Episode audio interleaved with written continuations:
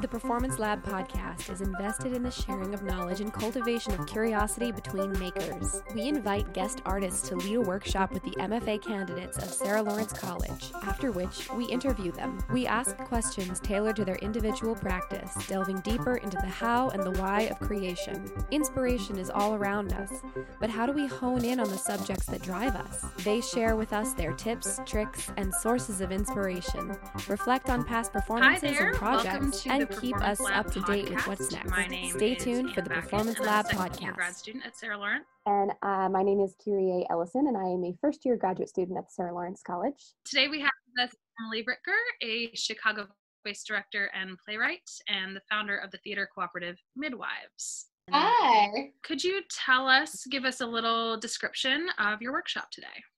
Oh goodness. Um, yes, I can. um, well, today, uh, when I first started talking to Dan about coming into Sarah Lawrence and giving a workshop, it was partially share a little bit about what the midwives are, um, but also giving a little space to explore what critical response can look like in making new work. So we at the midwives try, and we have a bit of a mantra of wanting to whenever we're doing something we ask is there another way we can do this is is this actually how we want to be doing this? And so in the realm of feedback back done in the past this is how different organizations that we've been a part of but how how can feedback look for us that reflects our values? Um, so how do we and so a lot of the things that we talk about in the midwives is that a midwife can can be really the role of a witness um, and reflecting for an artist both what they're hearing the artist talk about in their in their discussion of their work but also reflecting what they're seeing in the making in the process of that um, so we explored a little bit some mock-up uh, midwife artist relationships and played played around with what that witnessing what that response to just what what you see um, and how that looks what that looks like in regards to our work and ourselves as artists. I wanted to know how um, your personal work has changed since uh, you've started the midwives and started working with artists in this way. If you've noticed a change in your process. Yes. Um, well, you know, my husband makes fun of me because he he'll say that you know I started the midwives really just to continue my grad school experience of having a cohort um, and having a community and people to share work with and receive feedback from, and also to be inspired by. And so, really, I think in starting the midwives, one, it's the only way that I make is if I'm practicing in a support in this way as well. Um, if I'm active, I only make if I'm actively supporting another artist. So that's one thing that I notice. Another thing is that, is that I've just become, I've gotten a lot more generous with myself because in witnessing other artists process and how it is impossible to separate our lives from our artistic lives that need to be generous with ourselves that we can't control what is happening in our family we can't control what's happening in the world um, and all of those things affect what we make and and how we make it. And i think in the past i was much more harsh with myself of there's only i have to do it and i have to do it in this amount of time and now coming coming to a place of generosity with the process Can you talk a little bit about how your both your personal work and your work with the group have been affected by the pandemic and what you're doing to stay creative and to stay connected to your community in this time? Lots of deep breathing. The original founders of the midwives um, met that core group, continue to meet every month.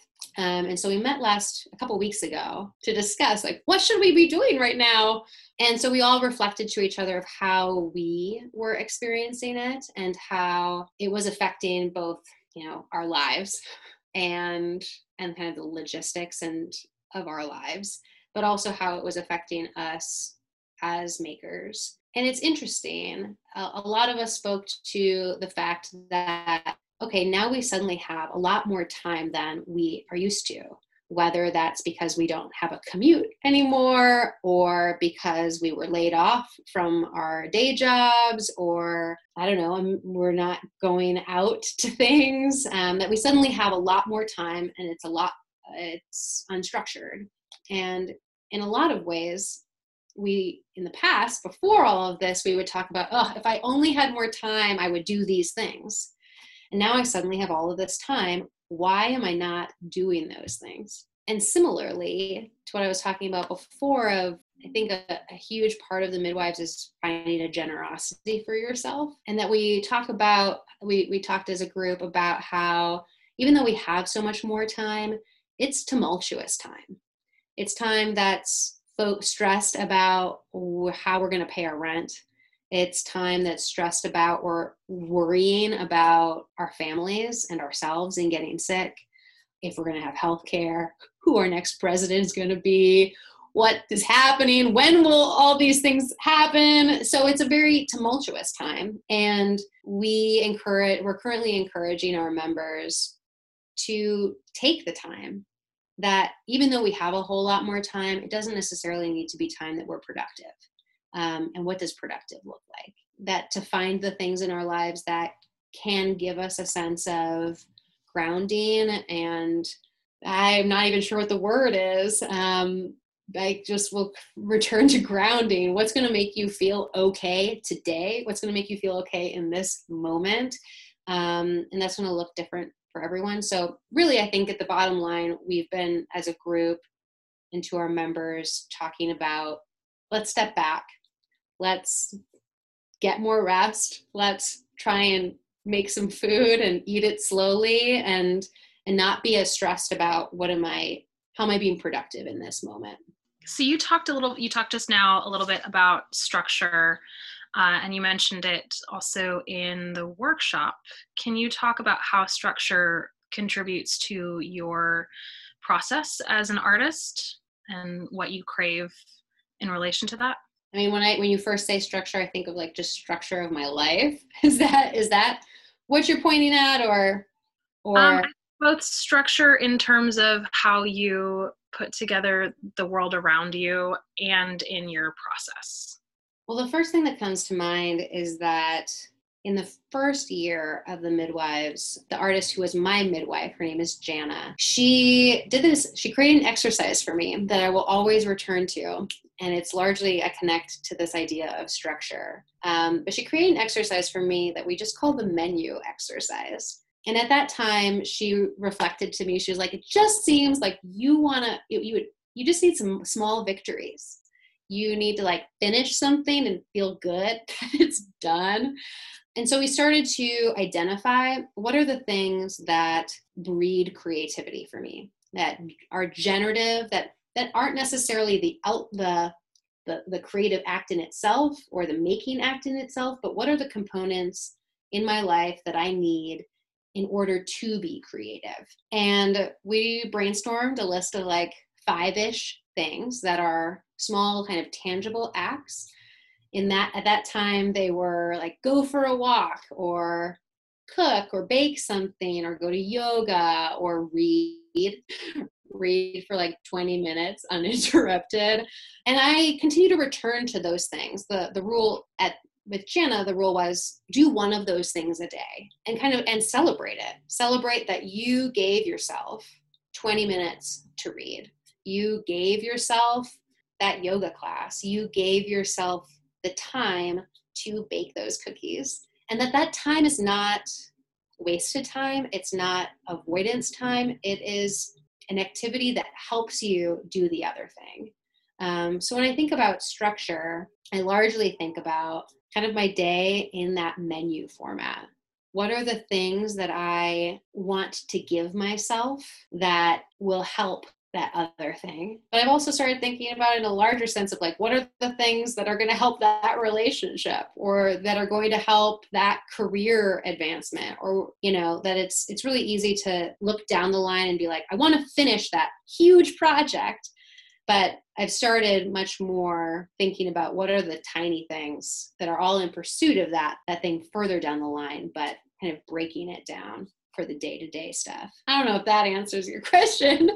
That's where my brain went.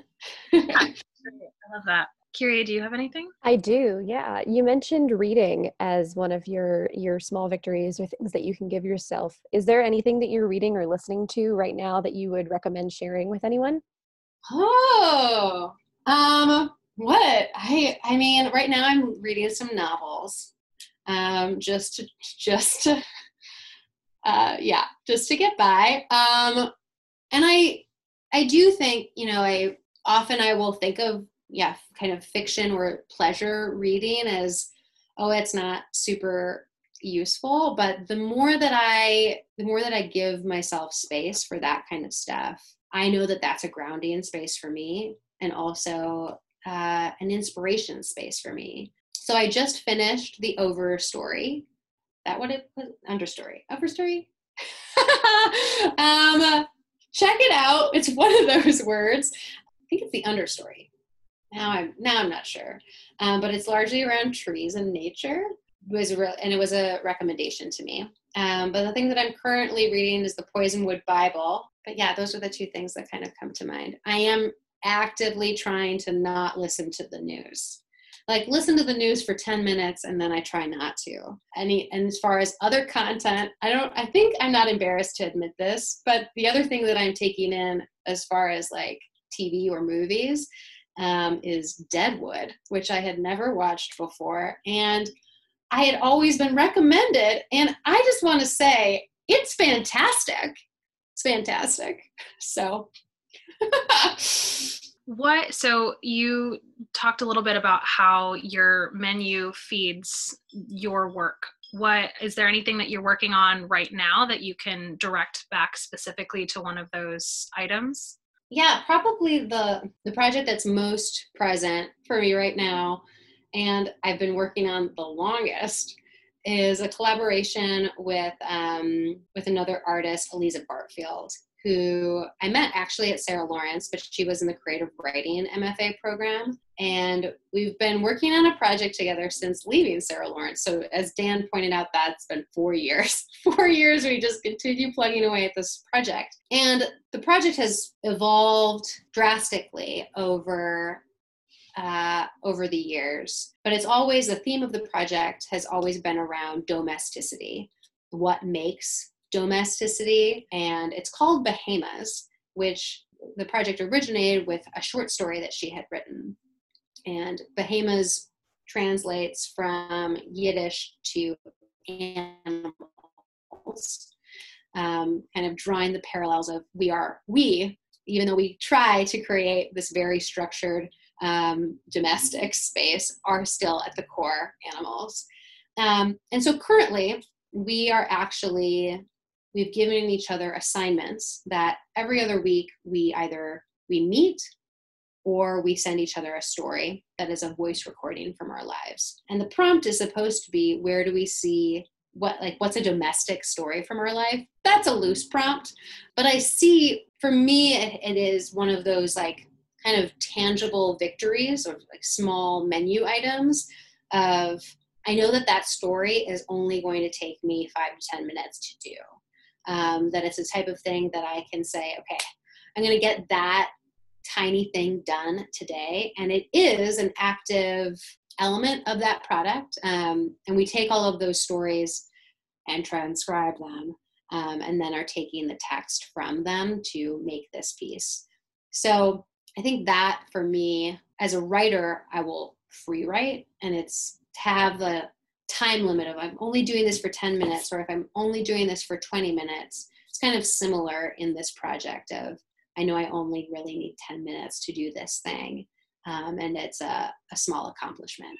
Um, I want to kind of steer the conversation back to your experience at Sarah Lawrence, if I can. Can you talk a little bit about your two years here, some of the maybe pitfalls or successes that you can uh, advise those of us who are still here on? Yeah. Oh, what do I want to talk about? Um, you know, I talked about in the workshop that one of the aha moments of making the midwives was this sentiment that a director said to me while I was sitting in Italy that she said um, she compared teachers to midwives. And so that is where the midwives come from. That a good midwife does not give ideas, they help you find your own. And a lot of Sarah Lawrence for me was in this struggle of trying to get kind of in the traditional what i think of a traditional education experience is so much we're so much so often told the right answer or that there is a right answer and sarah lawrence really uh, blew that open for me and in that the teachers never gave an answer i just remember being in a puppetry class with Dan Hurlin and telling him what i wanted to make but having no idea how to make it. And I wanted him to tell me, and I was sure that he could tell me, like, oh, you could do this or you could do this, and um, you could look at these different models of how to make it. And he didn't. He wouldn't tell me anything. Um, he was like, make a mock-up.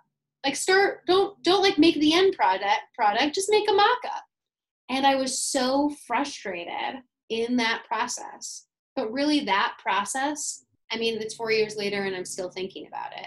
That what the gift that he gave me was the process, was making something that I didn't know how to make, make making a mess of it, and and really making something that no one else would have gone around gone and made it that way.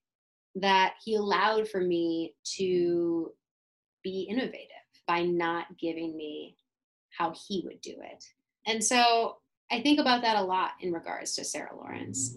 Um, that in so many ways, that's the gift that that educational experience gives, and really is something that I continuously, as a teacher myself, think about, and is so hard because all you want to do is tell you would do it, or give the approval or disapproval, or um, so yeah that's what i think about is the pitfall can be and i found myself in the pitfall of constantly seeking how each of those faculty members do it um, opposed to embracing the environment that they were creating for me which was allowing me to find my own voice um, and to find my own way of making. Would you say that your artistic practice has a cornerstone? And if it does how did it find you or how did you find it? I'm just going to follow the first thing that came to mind, and that I think even 18 year old Emily would have said the same answer is that I think the cornerstone of my practice and of why I do theater in itself is for community, is the making of community. And I and I know that largely that's where the midwives have come from, is that I know that I do not make alone, that I must make in community and in collaboration with others. Yes, I've made solo work, but it is so much harder. Um, and I would much rather be in conversation with someone else or with a group of people. And so every year, the midwives talk about, well, you know, in a good way, should we continue? That we want that to always be a, an assessment every year. Is this is this serving our community is this serving us and the thing that i always return to is what does this thing give me how is it supporting me? How is it serving me? And it really is supporting me in that it continues to broaden my community that every year i meet new artists that i did not know that uh, surprise and delight me and um, and that that is so giving to my making process.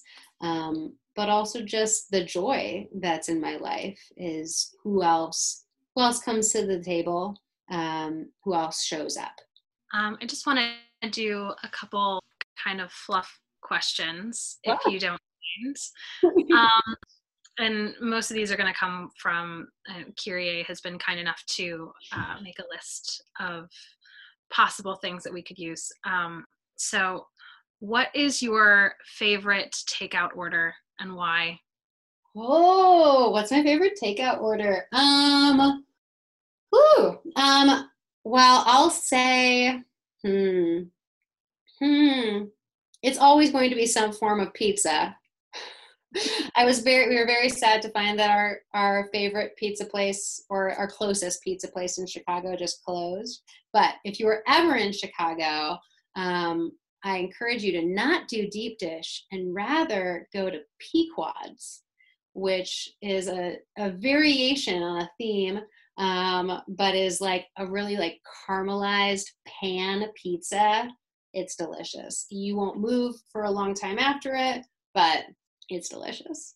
And what is your biggest pet peeve, either in your work, in your collaborations with people, or in friendships or whatever?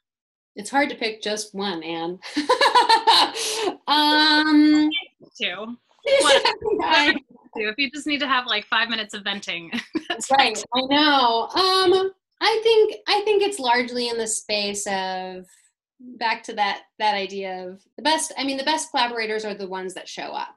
Um, and i think i think it's my biggest pet peeve is when people uh, um, commit to something and then and then fall off or or maybe it's the lack of communication of that conscious step away um, but i'll acknowledge that my entire life has been a struggle with expectations um, and so I think that's always difficult. How do you keep those relationships close? Um, especially most of my collaborators are far away. Um, so how do you continue to keep that keep that relationship going or keep the project going? Um, and then finally, I know that you have a dog who I met very briefly at one point, um, and I think you should tell us a little bit about him. Oh, I'm so grateful. Um, yes, I have a dog. His name is Gatsby, um, and he is a golden doodle, and he's about to turn 10. Um, I know he is.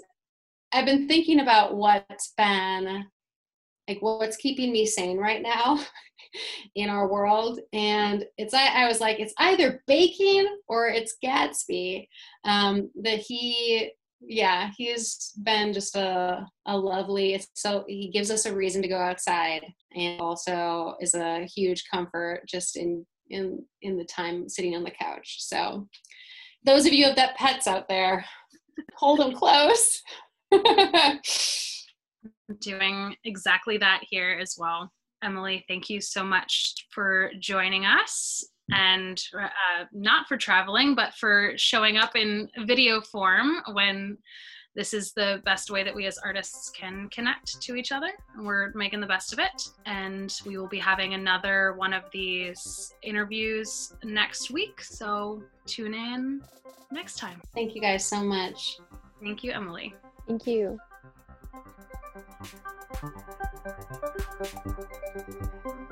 The Performance Lab podcast was brought to you by Contemporary Performance Network in association with the Sarah Lawrence College Theater MFA program. For more information, please visit our websites at www.contemporaryperformance.com or www.slctheater.com.